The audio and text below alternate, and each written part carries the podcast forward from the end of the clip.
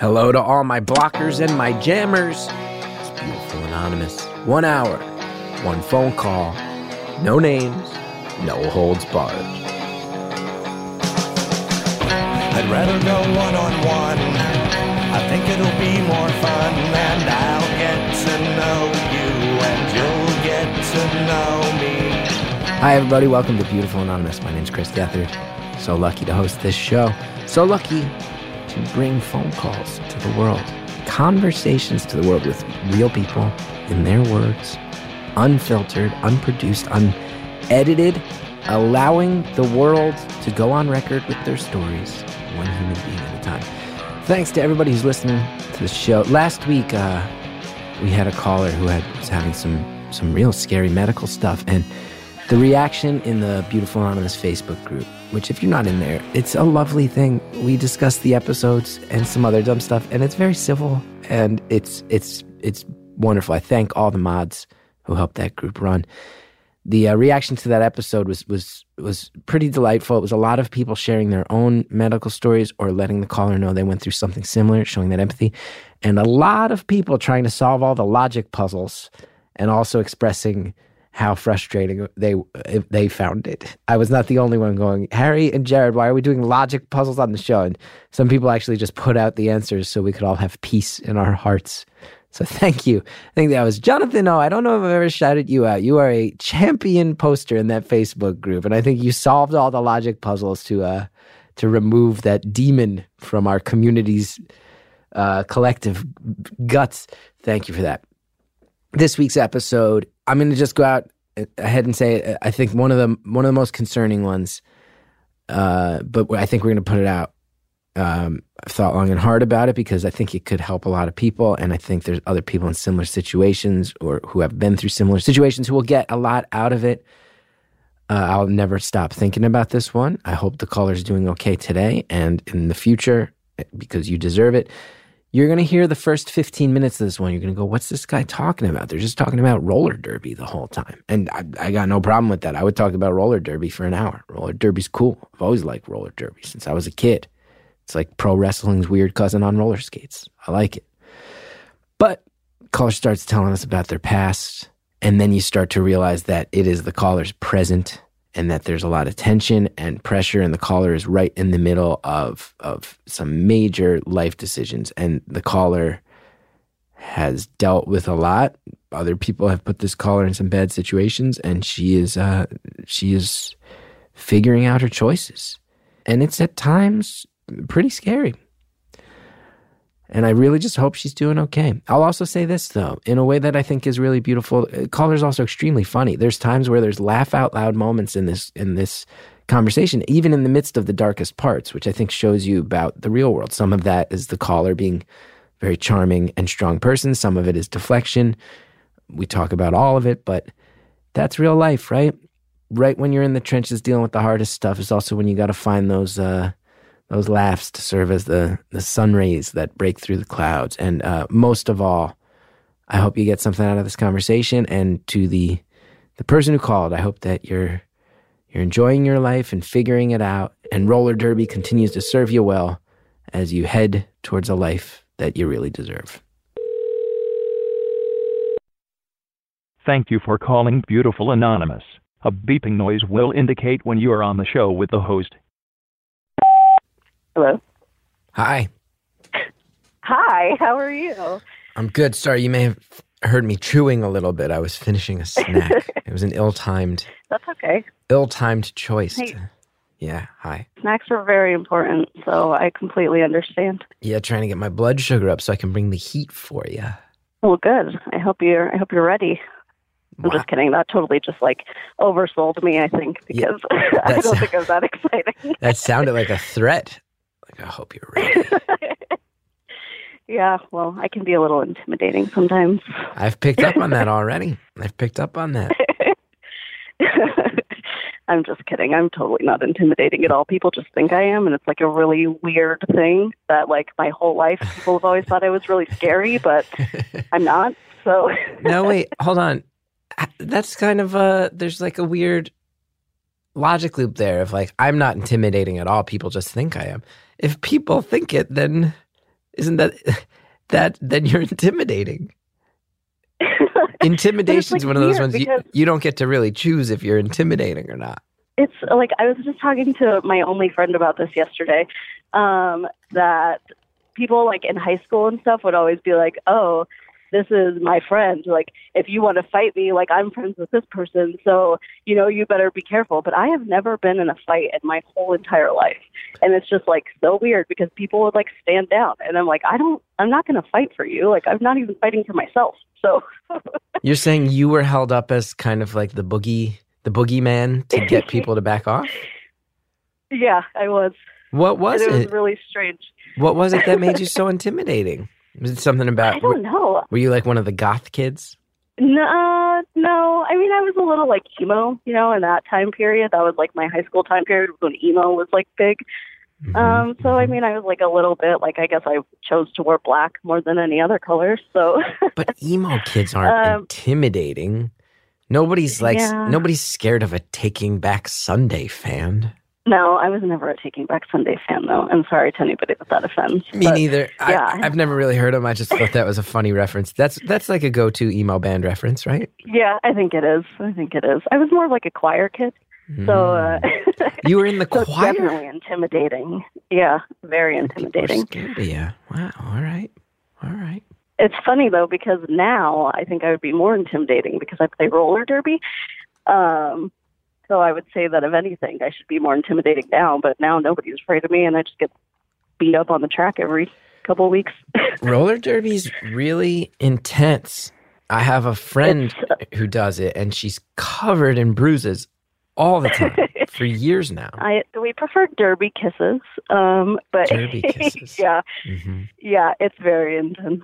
Um, but I love it. I love every minute of it. It's amazing. It's like the best thing I've ever done in my life. Yeah, people are obsessed with it. My friend Emma, it really, I have to say, my friend Emma, who I have so much love and admiration for, and we've lost touch a little bit. And you've reminded me, I got to reach out to my pal Emma, see how she's doing, because I have a lot of love. you heart for her. should. It- and if she still plays roller derby, you should support her roller derby because that's important. she's because always, it doesn't get as much support as it should. she's always posting pictures of it, and I, I've I've never talked with her explicitly about it, but I got, I got the sense that she really like it really enriched her life in a yeah, very true and Yeah, honest sure. way. I definitely think that that's true because I like. I uh it's kind of funny that this show is like anonymous, you know, because Mhm. um I don't have anybody to be anonymous from. I don't think like I don't think I think I could probably tell you my whole name and my hometown and everything about me, and not one person listening would be like, "Oh yeah, I know her," because I don't talk to people very much. Yeah, you Um, mentioned and that I you only have one like, friend. You mentioned you have one I friend. only have one friend. it's true. It's sad, but it's true. But um I mean, roller derby is really like just joining that community. It really is. It's just like a family. Well, I was going to say it has introduced me to a lot of people that I probably never would have met in my life. roller derby's a team sport and an, a very, very united community, and yet you re- still regard all these people. You say family, but they're not your f- friends. Well, it's weird, right? Because we like beat each other up every weekend, um, and we like knock each other over. But it is, I mean, it's probably the closest knit group of people I've met in my adult life. Mhm. So it's Mhm. it's like yeah we we definitely leave it all on the track and then we get off the track and we are like just a just a big family yeah, that's cool. That's cool. yeah it's pretty awesome i like it a lot yeah. I'm really very like it. impressed by it. yeah it's uh it's intense and we've there's like different rule sets you know i know we're probably going to bore people just talking about roller derby but not very many people know hmm I'm all like ears. kind of the the the technological things about it because nobody understands it. Like my family, when they first started coming, they're like, "We have no clue what's going on, but this is so cool." And I'm like, "Yeah, that's uh, pretty much." I mean, I feel the same way, and I'm out there skating. So, yeah. but it is uh it's it's awesome, and it's it is hard to understand. And there's like different rule sets, which really confuses people. And then there's like flat track, which is what I play, and then there's the banked track, which is like the really intense like track at an angle that I'm pretty confident I would die if I ever got on one. Because you can really get some speed going with that, right? yeah, Now, yeah. So so the one. Sorry, go ahead. oh no, you go ahead. You go ahead. Uh, just the so the one that I play is like fast derby. That's what they call it. So you're like constantly moving the whole time and like knocking each other while they're like speeding by. And then there's other ones where you like can stop on the track and stuff like that. So yeah, it's it's pretty intense. I'll tell you, in a very unlikely uh, character trait, my grandmother was obsessed with roller derby when I was young. That's amazing. Used to watch it on Channel 9, WPIX, loved it. And I grew up watching it. And my brother and I, who always loved kind of niche, niche outlier stuff, we always watched roller derby, rock and roller games when it came on. My impression from what I remember of the very, I don't know the intricacies of the rules. You mentioned there's different rule sets.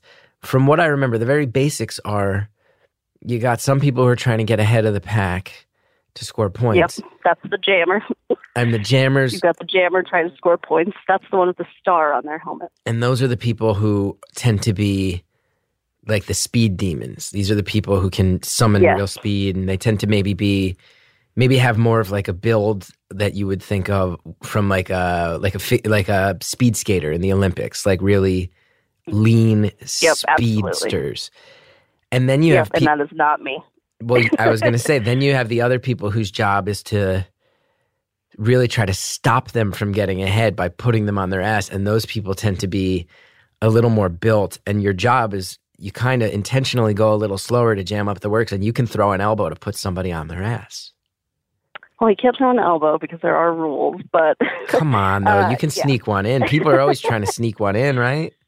yeah, they are. It's true. I've gotten, I've definitely gotten some weird bones in weird places. So, but those are the blockers, and that's what I do. I'm a blocker because I, I've only been playing for a little, almost two years, um, and I don't have the speed yet. I would like to have the speed at some point in my derby career, but I'm not there yet. So yeah, it's my job to stop people from getting through and knock them on their ass. That must feel so good It really does. It's amazing. when you just lay someone out flat. It's uh, it's definitely stress relieving, and I do have a lot of stress in my life. So to get out uh, to get out there and you know knock some people over, it feels good. Even sometimes getting knocked over yourself, it's like it just like realigns you. You know, Mhm. makes you remember that there's things in the world that hurt. well, and but in a basic way, in a way that I like, because I have some similar hobbies in my life where I get my ass handed to me. There's oh something, yeah, there's something very valuable. Sometimes you're out there. Sometimes you find yourself. And are you on roller skates or roller blades these days? roller skates, quads. Every once in a while, you find yourself going down a rabbit hole in life. You wind up with a helmet and some pads on on a pair of roller skates, getting slammed into a uh, track. But in those moments where there's pain and there's fear, I do find that in a very beautiful way. Your mind is all of a sudden, you're not worried about politics. You're not worried about job pressure. You're not worried about family drama. You're just worried about getting back up. And there's something really zen and simple and beautiful about that. Yeah, that's that's 100% true. That's I think you nailed it. Can't sit here and worry about the world and all the theoretical things. When you got when you got some blocker when you got some blocker on the other team who's made you the target who's made you the target and you know you know that right and right now it's like it's and you know the rest of your afternoon is about to be like nature like when you see nature footage of two uh elk fighting locking their horns out in the out in the savannah out in the plains and you know this is a battle that i'm gonna wage for the next however long roller derby lasts Yeah. Yeah. It's I mean, there's so much in the world to not want to think about right now. So it's uh Mhm. it's definitely a good place to be. It's like a sanctuary. It's like my favorite place, I think, probably right now in my life. Now, I don't know where you're located. I, I don't need to if you don't want to share it, but I, I'm aware that at least in New York, roller derby is also a surprisingly big scene.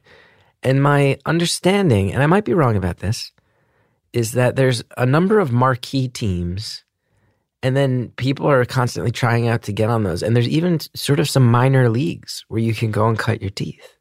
Yeah, so our the league that I play on is a little bit smaller. We're trying to build, but yeah, um, in New York they have the Gotham Mm-hmm. The Gotham Girls roller derby, and they're like huge. Like I follow them, and like I've like religiously watch all of their videos that they post, and I know that they're very popular. And like I know a lot of people. That's probably pretty hard to get on one of those teams, but um, yeah, I'm out in the West, so Mm-hmm. um, it's uh yeah. I mean, there's there are different leagues, and like I said, the different rule sets. So some of the rule sets have bigger followings than others. Um, but the, our league is like celebrating their 10 years this year, so that's exciting. So we're hopefully got some big plans coming up and a lot of fun stuff, and to build our fan base and all sorts of stuff. yeah, So I'm excited about it. that's cool. That's really cool. Yeah, and nobody else has come on the show and talked about roller derby before. So Oh, I mean, I know it's probably not a very big group, but I was like, hey, I was hoping I could be the first one. You know? I'm as shocked as you are. Look, we're about 100, 170 episodes in. I'm sitting here thinking, after episode four or five, I'm sitting here going, probably the next call is going to be about ro- roller derby.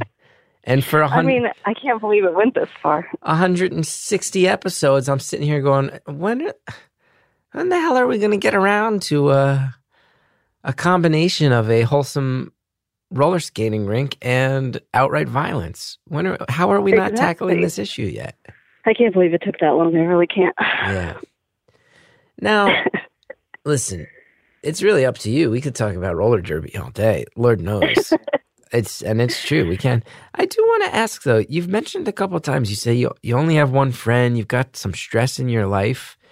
I am getting. yeah, I this, have a lot of confidence. you have a lot of confidence, Yeah, I'm very confident in my life. but you also. oh wait, are you? Now this. this I was being sarcastic. I was gonna Sorry, say- I like to laugh through my pain. No, yeah, I'm the same way. Um, but I I noticed these are contradictory things. What's going on? What's going on with you? Um, you know, I uh just life is hard sometimes. That's and right now. I'm in one of those moments of my life where things just kind of suck. Uh I'm relatively young. I'm under 30, you know, but I have I think I started my life very quickly. Like I have 3 kids um from the ages 10 to 6, so they're not like Wow. babies. they're they're older, you know.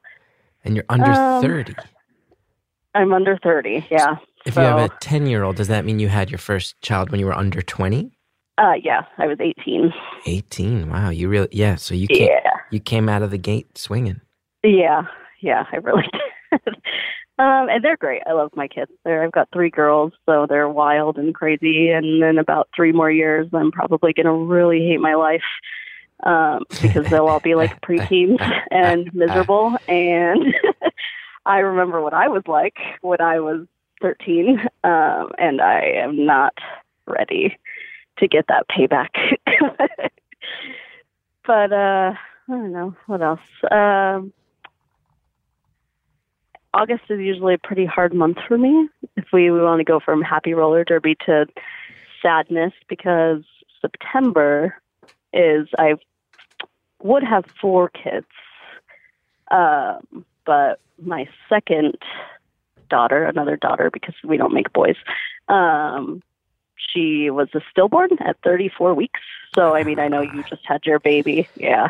So you know how far along 34 weeks is. So Yeah. I'm And, so uh, sorry. it's yeah, it was probably the hardest thing that I've ever gone through in my life, and I think it was probably like the most pivotal mo- moment in my life. Like I think I can pretty much pinpoint that to when uh, a lot of things fell apart.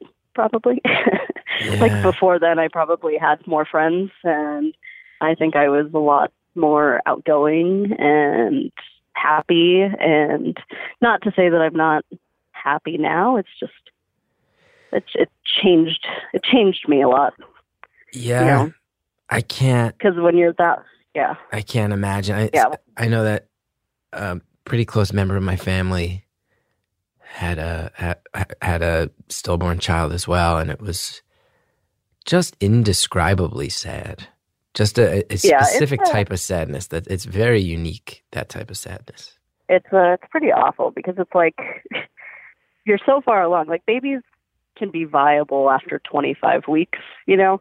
So when you're 34 weeks, like you could have like a happy, healthy baby, and just when you're that far along and the baby passes away, it's like you still have to go through all of the steps of burying a child. yeah. So like we had to have her cremated and we had like a memorial service and so it's like it's very it's very strange. I don't know if strange is the right word, but like it's surreal to have to go through all that for you know, baby that never never took a breath. yeah. And I I would imagine too 34 weeks also means you've set up a lot of the equipment, people have been giving you gifts and now yep, it was after it was post baby shower. It was Oh, it was rough. Yep. oh, I'm so sorry. Yeah, it sucked. It's Um it's also one of the great yeah. I want to I want to be very careful with how I phrase this and how I tread. I will say f- fertility issues and issues surrounding um, situations like yours it's something it's something that happens to so many people and Yeah. it's it's one of the things that has a great taboo surrounding it still we, it's something that we don't talk about and uh, No, definitely not. it means that when a situation like this happens you really get thrown into it as an individual which is which is such a shame because it's that it's the taboo that creates that because there's not really uh there's so much support out there but people are so quiet about things like this that it makes it very hard to find it. Yeah, and it's really weird the way that people react, obviously, because I mean, nobody wants to be like, I was going to be very crass, but nobody wants to like ask, like, hey, how are you doing after your baby died? You know, so people don't want to talk about it, but it's actually very therapeutic to talk about it. So, like, even now, this was, um, she'll be, this would have been her ninth birthday in September. So, I mean, it's been, it's been years, and, but it's still eh, freaking hard every single year. But whenever people like, or whenever I mention it, people are like, "Oh, okay," and I'm like, "Guys, it's okay. We can talk about it." Like I've I've been dealing with this for nine years. Like it's better to talk about it because I mean I feel like it sort of keeps her memory alive a little bit, even though she never truly existed. But like people are always like, "Oh, okay, well, thanks for bringing up the sadness." And I'm like, "Well, it's I mean it's a part of my life. It's like I would talk about my other three kids anytime you guys ask me about them. Like just because she's not or never was truly living, you know, well, she was living inside of me, but on the outside, you know, it's not. People get weird about it. right right because it's it's one of the it's one of the things in the world that that everyone everyone fundamentally knows there's a chance it could happen to anyone there's yeah, nothing you can really do to avoid it it's just a No, it's just a really not. sad tragic thing that sometimes happens and those are the exact types of situations that people don't want to face and, Yeah. and it makes you feel isolated and it makes you feel like you're on an island yeah, for sure. Because then I don't. I mean, I don't really know anybody else. Like I know people that have had like miscarriages and that sort of thing, but I've never like met anybody that had to go through the exact same thing as me. Um, a couple of years later, one of my childhood best friends, she lost a baby too, but it was just something different. So he was like born, and he had a couple. They had like a couple hours with him. It was uh, it was like a birth defect type of thing.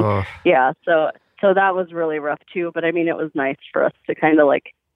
She lives in a different state now, but I felt like I felt like maybe I knew what to say more than other people because, especially when you're young, people say the most terrible freaking. people say the most terrible things. Like it goes like sometimes I would rather them not say anything to me than tell me like you're still young, you can have more, or you know it's a maybe it just wasn't meant to be. Like okay, well was a baby, so probably not the best thing to say. Or Yeah. because I already had my older daughter, people are like, well, at least you already have one daughter. Like, okay, that doesn't make the fact that this baby died in my stomach any less hurtful or any better. Right. Yeah, people are terrible. Yeah. people. It's a go, weird "Uh, mix between wanting to talk about it and not wanting to talk about it because people say terrible things. Right. People, someone going like, "Oh, it just wasn't meant to be," and you're like, "This is not like I applied for a job that I didn't get." Let's go ahead and pause right there. Look, everybody. Sometimes we get in these intense conversations, and it's uh, it's always a little, it's always a little strange to pause and go advertisements. But at the end of the day, the reason this show exists, the reason I get to have these amazing conversations, is because our advertisers support the show. So, very tough topic that we're in the middle of. We're to discuss that and much more when we get back. In the meantime, check out these ads, use the promo codes, support the show. Thanks again to all of our advertisers. And now let's get back into the conversation. Oh, it just wasn't meant to be. And you're like, this is not like I applied for a job that I didn't get. Yeah, seriously. We're talking about a, a, a life that y- you were starting to That I- envision, uh, envision a, a, a, a lifetime with this person. Yeah, Yep. Horrible. I can see. And that's true trauma. That's true trauma. It makes sense to me that nine years later, you still uh, feel it every time around the year that, that it went down. Yeah. And it's just it's, it's sort of weird because when I got pregnant with her, me and my boyfriend, now husband, uh, we'd only been together for like a very short amount of time. And it's kind of weird to say this nine year later, nine years later, but we never really had like, like at that time, we definitely were not in a place where we should have had a baby, especially because I already had a one year old that was not, it's not his. She has, my oldest daughter has a different dad, but he like was out of the picture when I met my husband. So my husband like stepped in very early for my oldest daughter and has always pretty much been her dad. Um, but we were kind of going through like a rough time when I found out I was pregnant. So it was a lot of like back and forth. And then, you know, after the baby passed away, then it was kind of like still a little tumultuous. And it's kind of strange that it kind of foreshadowed the rest of my existence with him. but we're still married. Uh, we got married five years ago. And I wouldn't say it's a great marriage, um, but you know, we're getting by and currently dealing with uh, something that I again I don't know anybody that's gone through it. So, uh, yeah, I'm being very vague. I'm sorry. Yeah, I'll leave that up to you if you want to stay vague. If you want to get into it, I'm not gonna. I'm not twist. I'm not twisting anybody's arm. It's up to you. Whatever you want to say. Yeah, I guess we could talk about it.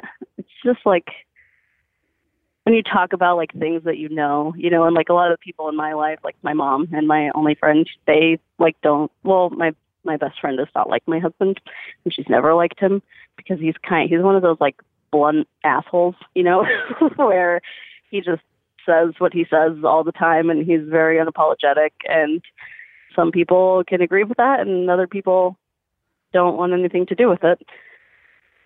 Um, but he's also very selfish. So recently, well, I guess we could go back a little bit more. We we have like a weird relationship, to say the least. Like we've been married for five years, but like we never tell each other that we love each other, which is kind of strange. So it's more like having like a roommate that is also a sexual partner that is also the father of my children. So it's I don't know, it's very weird. It's very weird and I've always known that he like had something bigger going on in his life like he would always leave in the middle of the night and I never knew where he was or but then I also like am very stubborn myself so I never asked him about it. Um and then recently, uh, about 2 months ago, we were out just kind of driving around because we were getting dinner and then he like had to pull over and he like told me that he had been arrested. and the worst part is that when he told me why he was arrested, I wasn't shocked by it. And my husband um, got arrested for solicitation of a prostitute. Mm. So it was, it was very, very strange, and everything in me knew that it was time for this to be over, but it still isn't over. So it's it's a very weird place that I'm at in my life where I know that my life is not good and I could do things to make it better, but I just can't take that step to make Wow. it better. So you, when you say you can't take that step, you mean it's so just to sort out what you're saying. When you said like you know it's over, but it's not over, does this mean you're in the process of making it over, or you haven't haven't crossed that line yet? Yeah, I think we're in like a weird limbo. Like we haven't crossed that line yet. Like every couple days, like we'll like, you know, and where I just kind of get irritated, or if he does something to, like, just like remind me of why Mhm, it mhm. should be over, then we'll like get into an argument. And he's like, "Well, if you want to get divorced, then we should just get a divorce." And then I'll be like, "Fine." And then like nothing else happens. And then like a couple, it's, they're kind of like petty fights, is what it reminds me of. But it's obviously more than petty because There's massive serious. issues. Yeah. Can I just, before we go further, I just want to make sure. In this situation, I don't remember running into before during our conversations on the show.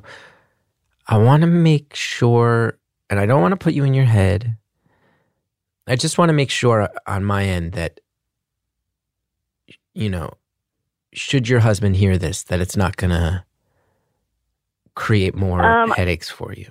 No, and I don't think that he ever will hear it. He doesn't listen to the podcast. And like I said, nobody knows. I don't think anybody would listen to this and be like, oh, yeah, I know her. Okay. um, I just want to make sure you But I feel mean, he- comfortable and safe. yeah. And he, I mean, he's like told his closest friends about it. So they know because, I mean, he like had to get a lawyer and he needed like letters of recommendation. And yes, just yesterday he found out that they're actually dismissing the case, which is good because um, he has a job where criminal charges could be really bad for him. Um, but so everything is going to be dismissed after you know three thousand dollars that we had to pay out to make everything go away, pretty much. hmm Um, but yeah, I don't think anybody. I mean, I really don't think anybody listening would be able to tell who I am because I have not told anybody this story except for my mom and my best friend. They're the only two people that know. So on my side, Wow. which is probably not good. I should probably talk to somebody about this like professionally, but Yeah, I'm getting there. definitely. definitely. It also makes a lot more sense that you participate in a hobby where you get to fuck people up physically. Sorry, Sally. Oh my god, it's just so yeah, it's it's definitely definitely helpful. Cer- certainly have things a some, lot better. some emotions that I'm sure you need to express. I guess I'll just ask some of the some of the questions and if they're if they're hard questions, tell me that you're not ready to talk about it, okay? Sure. So, the big reason, the obvious one, is for the sake of the kids. Yeah. Outside Definitely. of the, outside of that, what are the reasons to stay with him? If you're if you're if you have one friend who's always been concerned about him, if you yourself say he's an asshole in in how he puts out his opinions, outside of the kids, what are the what's making you hang on to this one? See, and that is where it's hard for me because other people have asked me this question and I don't I don't have an answer for it. So which is which is why I know that I shouldn't be here anymore. hmm because of anything it's just the familiarity. Like we've been together for so long. We've been through you know the birth of children the loss of a kid. It's just like it's just it's just what i know you know? I think and that's the scariest part because i don't like change. So to drastically change my life like that is scary to me. But i think it is inevitable Do you feel like because your life at the age of 18 started involving kids and the responsibility of kids. Do you feel like figuring out how to do that on your own after you've never had to is that super daunting? I would imagine it would be. Yeah, I think it is. And I think, I mean, my kids are still young, but I think that they're kind of old enough now where they, you know, they kind of assume a lot of their own responsibilities. So it's not like, I don't think it would be like as hard as maybe if I had like a baby or, you know, something like that. But it's, it is, it is a little daunting. Yeah. Very hard for me right now because you're in the middle of this situation. And- Yeah. yeah. it's hard to offer opinions um, because I, I certainly am not there and we've only known each other about half an hour. yeah. I will say one of the Feels immediate, like we've known each other forever, Chris. I'll take it. I do feel like we clicked pretty quickly. I do think that. But I've also listened to uh, 130 some hours of your voice, so that could be why. I like that roller derby was your priority, by the way. I like that you were like, I better Uh, make sure we get roller derby on the record. And then if Well, I happen to also bring up the uh, insane, tumultuous nature of my current situation, we'll get to that. But first of all, let me talk about what a jammer is. you got to open the doors. You know, you got to step in with a friendly conversation. Listen, you're trying to step up on behalf of the world and make sure we all know about uh, the rules of different subsets of roller derby. And I appreciate very, that. It's very important to me. You know, everyone should support their local roller derby. Just look it up. Go watch about. It'll change your life. about Sign up if you've ever wanted to sign up for it. Just do it. Like, who cares? They teach you everything you need to know. My first day, I couldn't even skate, and now I'm freaking knocking people over. I love that. Okay. Listen, I do have to ask more questions about the real stuff going on, though. If we dive back into roller Okay. pe- derby, people are going to hate me forever. Um, let me ask you. Let me ask you. And again, again, all questions. Last thing I'm trying to do is guide you, but I am very concerned. I'm very concerned, just human to human. That's what you're telling me about. Obviously, anybody would be. Let me ask you outside Yeah. outside of uh, you know, kids having stability, kids having both parents in their lives. Do you feel have you had discussions with your husband about his behavior and about if he has the ability to stop it? Because you, you say that this has been going on for years, which makes me think that this is some sort of addic- Yeah. addictive personality, which is a very hard thing to break without help. Um, and I, I worry yeah. about you and I worry about your kids if this is behavior that's not going to stop because that's not healthy and it's not safe and it might put you in danger in a number of ways. Yeah. Yeah, we've definitely, I mean, when we first talked about it, when he first told me everything he did, he has started going to counseling and he started going to like sort of group sessions. But when he kind of dropped the bomb on me, it was like an, it was like the can opened, you know, and everything just came spilling out. So, like, on top of, I mean, I guess we could just call it sex addiction because that seems like what it is because it's not like it was the worst thing is like it's not like it was lacking at at home to be you know probably give you too much information but just that he still felt like he needed to go out find it elsewhere but then it also opened like he would tell me like okay well some of the nights i was gone i was also you know spending all of our money at a casino so he also opened up kind of about how he felt like he was like spiraling into a gambling addiction and Mhm. um yeah so he has he has started getting help but the thing that i always come back to is that i don't think that he would be getting help if he didn't have to Right. like he got caught right. and that's why he's trying to change. And had he not gotten caught what what would we would we still be in the same cycle right now you know? Right. and it's only been two months you know? I think two months is an okay time to be on the right track before a relapse you know? Hmm so i don't i mean i don't really know what the future holds or you know what could happen next month or what could happen next week or when he could go backwards Right. And I would have to imagine too, like you said, it's a very good thing for his job situation and therefore for your family that he was able to find his way out of it. But there, there must be some concern then too of like, well, then in your gut, do you feel like you got away with it? And is that going to increase the likelihood that you might try to get away with it again? yeah it definitely feels like he got away with it because a lot of and it, a lot of the times he's like he always tries to deflect. I don't think he really takes responsibility for his actions. So like, I don't want to say you know white male privilege, Mhm. but he kind of embodies it sometimes, which I tell I tell him this all the time, um, because it's like if he, you know, if he was somebody else, he might not have gotten away with it, or you know, if he wasn't who he is, because he's not, you know, we're not like wealthy, we didn't really like, you know, we're not upper class or anything, but it could have been different if he was not him um, and I do think that he, because of that, he could kind of felt like, well, I shouldn't get in trouble for this because, I mean, look at everything that I can lose. But it's like, okay, but you have to, like, you did this. Like, you went out and you did this. You made these decisions, so you should have to take responsibility for your actions. But that's also a hard thing to say because I feel like maybe I'm not even holding him or holding him accountable for his actions. Right. Right. When you say you only have one friend, well, we're laughing about it, but I, I'm becoming increasingly concerned. What led to that? Was it was it the trauma of of what happened nine years ago?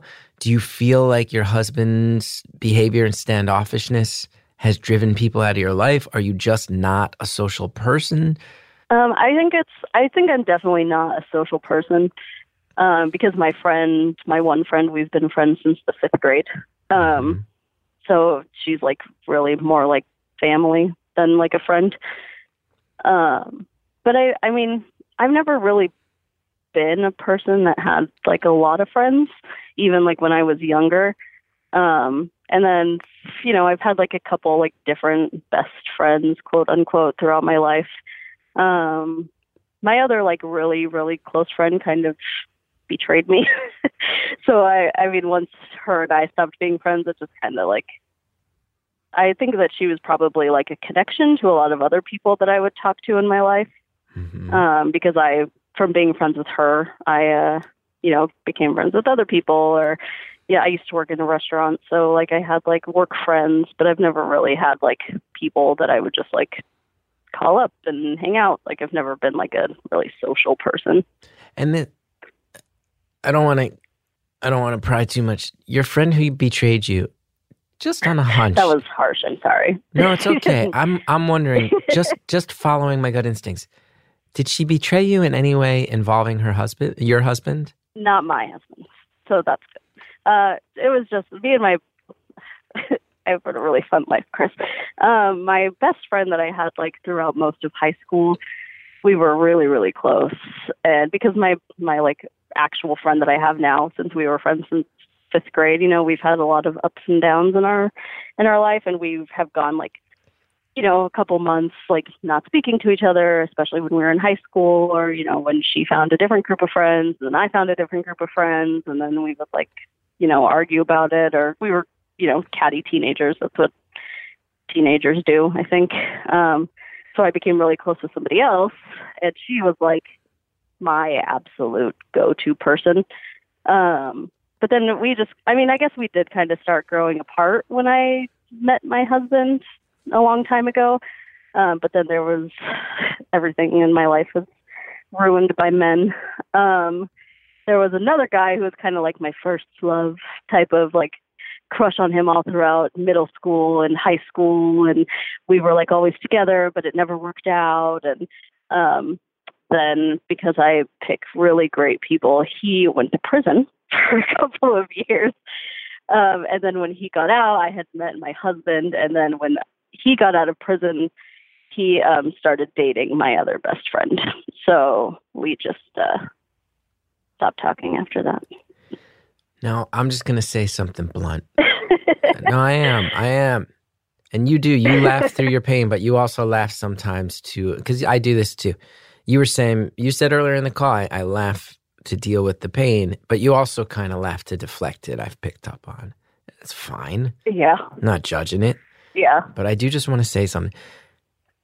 So there's so many red flags, and clearly part of why you're sticking with your husband is because you really have been dealt a hand where you don't have much of a support system in life. it's one thing for someone to say, "Oh, you got to get out of there," and you'll find your community to help you get through it. But you you don't really have that community, so it's Yeah. I think that's scarier. It feels like uh, much Yeah. more like jumping off a cliff. All that being said, Yeah.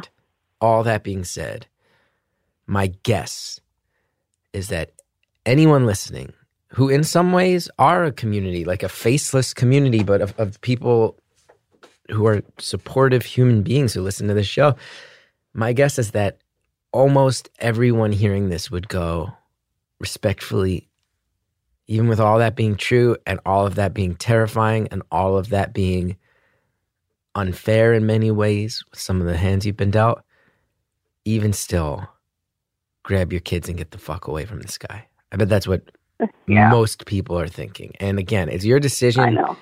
And I'm not, as an untrained human being uh, who has a podcast that is ultimately entertainment, I'm not trying to butt in.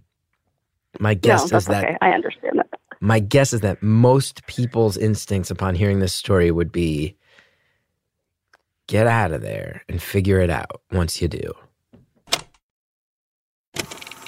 And let's pause right there, listeners. I think uh, everybody listening, the large majority, just went, yes, yes, that is what I think. Take care of yourself, protect yourself. I'm gonna pause there, and I think, hey, if you're uh, if you're in the Facebook community, this is one where this caller is gonna need to see your positivity and support. Keep that in mind. We'll be right back.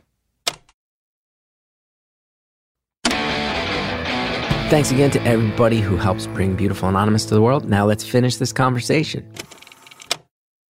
My guess is that most people's instincts upon hearing this story would be get out of there and figure it out once you do. I know.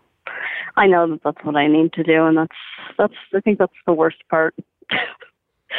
is that I, I know, you know. Yeah. Yeah. It's, uh, it just really sucks. It just really sucks to have to.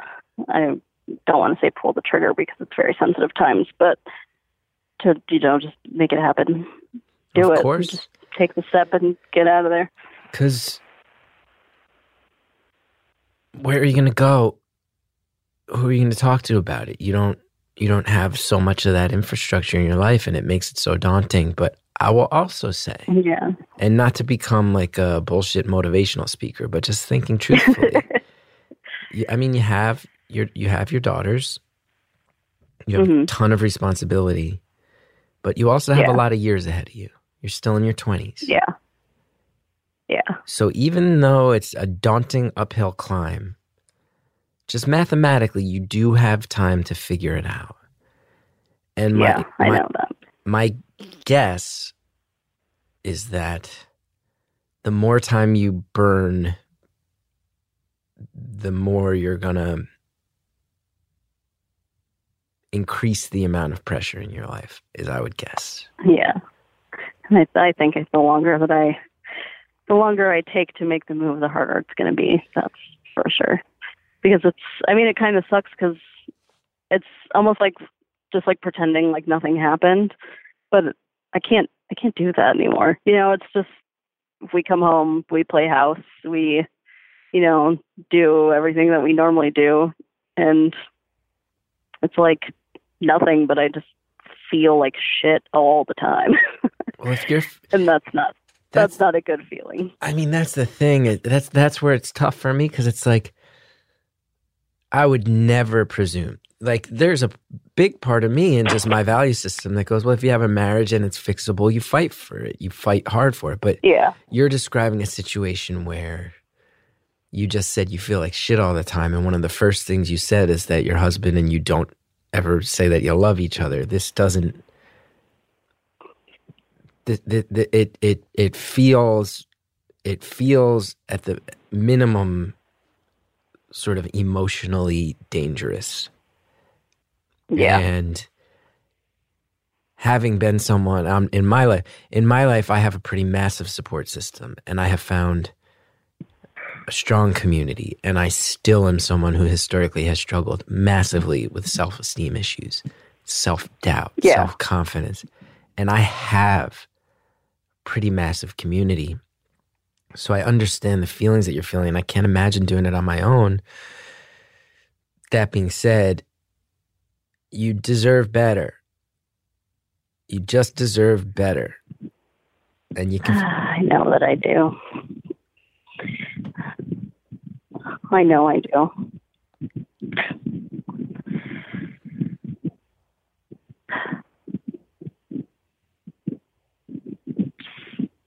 That sucks.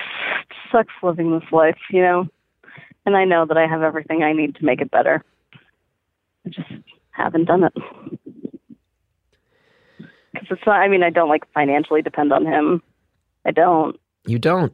you know, for all, for all, uh, just, I don't know, to put it plainly, I guess I don't, I don't need him for anything.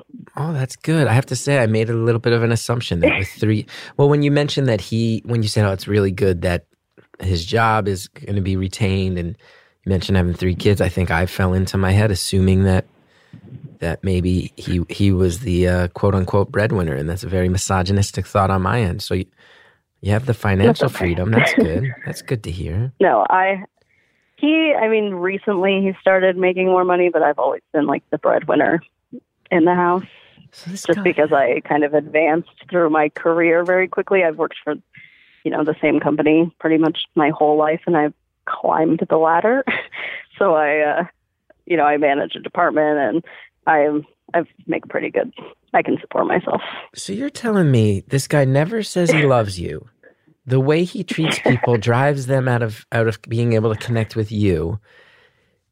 You have traditionally supported him financially more than he has you. And he's been sneaking out at night for years to gamble your money away and sleep around specifically in a situation that not only based on the health issues of what he might be bringing home to you, also between gambling and prostitution, the type of people he's associating with, God forbid these people somehow wind up in your real life face to face. Yeah. There's true danger here. What is this guy giving you? What's this guy giving you? No, the headache. I think a headache probably. ah, you and I have both laughed through the pain, but I gotta say, you nailed that. What is this guy giving you? A headache. But truthfully, truthfully, over over the years, is have you felt joy in this relationship? Have you felt like you gotten something out of it, or is it more? I fell into this when I was young, and it's something, and I have it, and for the sake of the girls, it should it should perpetuate. Yeah, I think that there are times we definitely have our moments that are better than others. You know, where like I look at him and I'm just like, this is it. But I don't know if they outweigh the moments that I look at him and think, what am I doing here? How long has that been going on for? Um, probably longer than it should should be. Since before you got married, or after that? After you locked it in? Um, probably since after we were married. Yeah. Yeah. But then when I think back to it, I just kind of think sometimes that we probably should have never gotten married at all because I didn't. I mean, I didn't think that we were going to get married. And then he kind of want, uh, he wanted to join the military, but we already had three kids, you know, so he didn't want to join the military. And then he thought like, well, if he's going to join the military, then maybe we should be married. And then I was like, I'm not marrying you just so that you can join the military. And then he proposed anyway, and then we got married, and he never joined the military, so that's good, I guess. I mean, not good, but you know, I guess he didn't do it just for that sole purpose. But Right. it's uh, we've always kind of had a rocky relationship for ten years, so a good, a good spend of my adult life. This is a hard one. This is a hard one. Yeah. But I'll tell you something. Just based on the handful of things you've told me about your life, I know a couple things about you, which is one, you're really strong. Because if you can if you can have a stillborn child and then still find it in yourself to have two more children after that. Yeah. That requires a sense of bravery and a sense of strength that I don't think I have in me. So you're really strong. And you do roller derby, so that also means you're fucking cool. Thanks. Tell my kids that. But listen, you're you're strong and you're cool and you're still young and you got a whole life ahead of you. And I hope you I Yeah, hope I you I hope whichever way you go, this husband issue. I hope I hope in you know, you say for 10 years you've had it rocky with this guy and I hope 10 years from now you look back and go, "You know what? That that second 10 years, that second decade, I went out and I and I I embraced myself and I lived a life that I deserved." Yeah, I think it's definitely time for that. It's definitely time for me to live the life that I deserve and not live my life for anybody else. Except for my kids, of course. I can't just like throw them away. And my dogs. I know that you're not a dog person, but Yeah, no, to, to hell with your dogs. I'm not interested in hearing about your dog. No, of course. But there's also something we said fundamentally that I'm sure you feel as well. And and as a very new father, I'm only four months in, so uh, you know far better than I do. I would imagine and you've you've been through all sorts of emotions that I haven't yet that I look forward to feeling in regards to my kid. But there's also something Yeah. to be said for you know, living for your kids, of course. But one of the, I, I feel like one of the best things you can do for your kids is show them what it, show them what it is to carve out a life for yourself that you love. Show them what your priorities are. Show them the strength you have. It's one of the best things you Yeah. can do for them. yeah, and I I definitely I need to because especially having three girls, you know, sometimes I just think like this is not me staying here is showing them that this is what's okay and this is not this is not what I want for them. I don't want them to grow up and think like, oh well, this is how my dad was to my mom, so this is the kind of man that I should find. Yeah. You know, that's that weighs on the back of my mind, the, the front of my mind And you're all the time. You're part of roller derby, which I know enough about it to know that it is a a a extraordinarily feminist community as well. Yes, for sure. So you're Yeah, and In I uh, like to consider myself a feminist. Sometimes I think I might be a shitty feminist, but I try my best, you know. it's I think I'm definitely more supportive of other people than I am for myself. do you do you have a sense of what your daughters think about the pressure cooker that you're in? Do they have a sense that it is a pressure cooker? Are you protecting them from realizing that? Have they sort of figured it out? Um, I try to protect them, but I think that kids are too perceptive. You know, I think that they, even if you don't talk about the things that are going on, I think that they know. They're they're just smart. They're too smart. So they're So, oh, sensing. Yeah, I, I they're think that they can feel it. There's they they hear the warning bells in the back of their head. Yeah. Yeah. I think so. Which sucks and makes me feel like a crappy parent, but Nah, no we way. could we could talk for a whole other hour about all the ways I feel like a crappy parent. Listen, I don't know. I know very little about you, and I know that you're clearly not a crappy parent. Thanks. I try. You're I try my best. you're dealing with a lot. They drive me nuts. of course, of course they do. My guy, can, my guy can't even talk yet, and he drives me nuts. Ugh, but My- he's so cute. Yeah. Can't even stand to look at his face. He's so cute. yeah. There were pictures on Instagram. my wife was my wife you'll like this my wife uh had like the stroller out by our car we were parked on the street and she was loading him into the car and two teenage girls walked by and one of them said this is the baby i've been telling you about because apparently she, she takes him to the park all the time and apparently local teens have said there's a really cute baby about he is he is a really cute baby. He did good. Yeah, he's got dimples. He's a good looking guy. Sometimes people say he looks like me, and I honestly find myself flattered. I'm like, wow, you think so? Because he's pretty good looking, and I don't know. I got real big teeth and a giant forehead. I don't know if I look like him. Maybe I'm doing better than I thought. Anyway, it's not about me, it's about you. And, I uh, agree with your wife, though. You got to stop being so self-deprecating. Yeah, it's true. I mean, hey, listen. If there, I have a feeling that if there's anybody in the history of this show who's who's called in to have a conversation who gets the wearing the mask of laughing and self-deprecating, it's you and I. I think both know that feeling. yeah, Listen, yeah, we're definitely on the same page there. you just I feel like one of the most important things you said in the course of this show, and I don't want to gloss over it, is I'm not trying to be alarmist. I'm not trying to be sensationalistic, and I'm not trying to like freak you out. I just have to assume that if one of your daughters winds up in a marriage like the one you're describing, you're going to be very concerned for them. True or false? Yeah, I would be. So I you, definitely would be. if you'd be that concerned for them, I I would think that just on a basic level, it's fair to say you should be as concerned for yourself.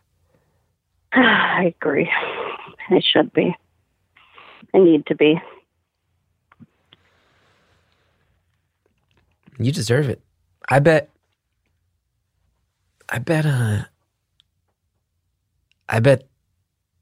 You know, it, it feels like you'd be walking out into this void where you don't know what's going to happen because this is all you've known for a decade, and because Yeah. everything started moving in your life when you were still a teenager. But Mhm. to hear that you're someone who has had a career that has grown and that you're out there putting people on their ass, this tells me some things about your attitude deep inside. When you get past all the jokes about having only one friend, it tells me who you are. And my guess is that you will find a community and you will find a much healthier love and that all those things that you're scared might not happen can happen. And my guess is that they will happen much quicker than you th- think they're going to. I sure hope so. I hope so. And I hope that the greatest love I can find is, you know, the love within myself, because I think that's probably the most important one. Yeah. And it sounds like I mean you've been very open about the fact that that maybe is is something shaky that's at the foundation of a lot of stuff. But uh Yeah. You deserve it. You're cool. You're funny. You're funny, and you do roller derby. Like right there. You have a good int- you, you made me laugh a bunch of times. You made me laugh when we were already way deep into a story that was horrifying. You're a funny person with a cool hobby Thanks. and a good Nobody else career. thinks I'm funny. Because you're not I think I'm funny, them. and that's the most important thing. because you're probably not making jokes. You're probably thinking. You probably every day think jokes in your head that you don't say out loud. that's so true, and I have so many good ones. If I you, got to get them out there. you say them out loud, you're gonna find these friends fast. Yeah. You got all these thoughts in your head that you're telling me, and you're not saying them in real life. And if you started saying them in real life, you would find the strength very quickly to to head in the directions that you know you need to head. Yeah, I definitely keep everything bottled up inside, just shoved in the back corner in my brain. So I told my friend the other day, and then she uh, told me she won't talk to me anymore because she got mad at me. Can't. but Hey, listen. Whatever you do, don't push away the one friend. Okay. oh, she uh, she's not going anywhere. She knows that she's in it for life. We need this friend. She's stuck with me. Hey, we yeah, and we work together too. So it's just like you know we've been best friends since fifth grade. Oh, We work together. So she, she can't- get away from me, she can't. even Good. if she wants to. She's trapped. Good. You have her trapped. That's good. That's Uh, good. she's definitely trapped. Yeah. Yes, she has. You have her trapped in the same way your husband has up until now had you trapped. Yes, good, good, good, good, good, good. good. I'm so sorry that I made that joke. Hey, we have it's true though. Terrible. we have th- about 20 seconds left. You can tell I am Okay. I am rooting for you hard. I am wishing nothing but the best for you, and I believe in your ability to find it yourself. I've wanted to ask since the beginning of the call. Do your uh, daughters ever come and watch you do roller derby? Yes, and they love it. They love it so much. They want to put on skates and do it too, and they will. They will very soon. And they love it because they know their mom is strong. That's why they love it. Yeah. I hope so. You are. You are. I really. Uh, Okay, I have to ask you a quick question before we hang up, though. Okay. I don't think anybody's ever asked it. Jared had What the is your- mouse over the drop button. He had it What is your Hogwarts house? What is my Hogwarts? Oh God, you just opened a whole You're- can of worms. You just opened. well, no, listen, you opened a whole can You're of worms. Oh. okay. We know it. Listen, the entire, the entire beautiful anonymous community is about to get furious with me because you've opened a can of worms. Do you want the real answer? I want the real answer. I've never read one word of one Harry Potter book. I knew that. Caller, thank you so much for calling. I really will think about you often, and I will send you every ounce of positive energy that I have. And I think I speak for everyone listening when we all say that we hope you wind up in a situation that you are happy with, where you feel protected, where you feel safe, where you feel loved, you love yourself, and where you feel free. Those are all very important things that you deserve. And uh, I think you're right on the edge of going there. And I really, really, really hope it works out. Thank you for sharing your story. I know that one was not easy put out there. Thank you to Jared O'Connell in the booth. Thank you to Shellshag for the music. I'm going on the road doing all sorts of stand up dates, live beautiful anonymous tapings. ChrisGethard.com is where you can find out about all those. If you like the show, go to Apple Podcasts, rate, review, subscribe. It really helps the show when you do.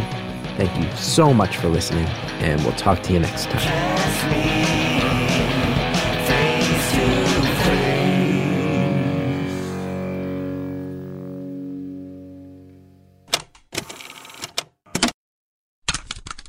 Next time on Beautiful Anonymous, our caller is dealing with a lot of pain, physical and emotional, but also has a lot of hope. But basically, something happened in my brain and it just started working slightly differently and firing off pain signals that weren't there.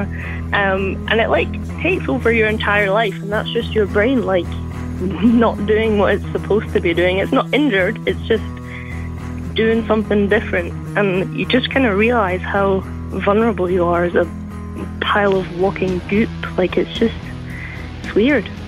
Did you say a pile of walking goop? Yeah, well, that's what we pretty much are with some bones in there. No? Ah, ah, those are the moments that I love the most in life and that I've learned about through the show. We're talking about pain and the brain and the body and the symptoms. And then you say pile of walking goop, and I can't help but laugh. That's next time on Beautiful Anonymous.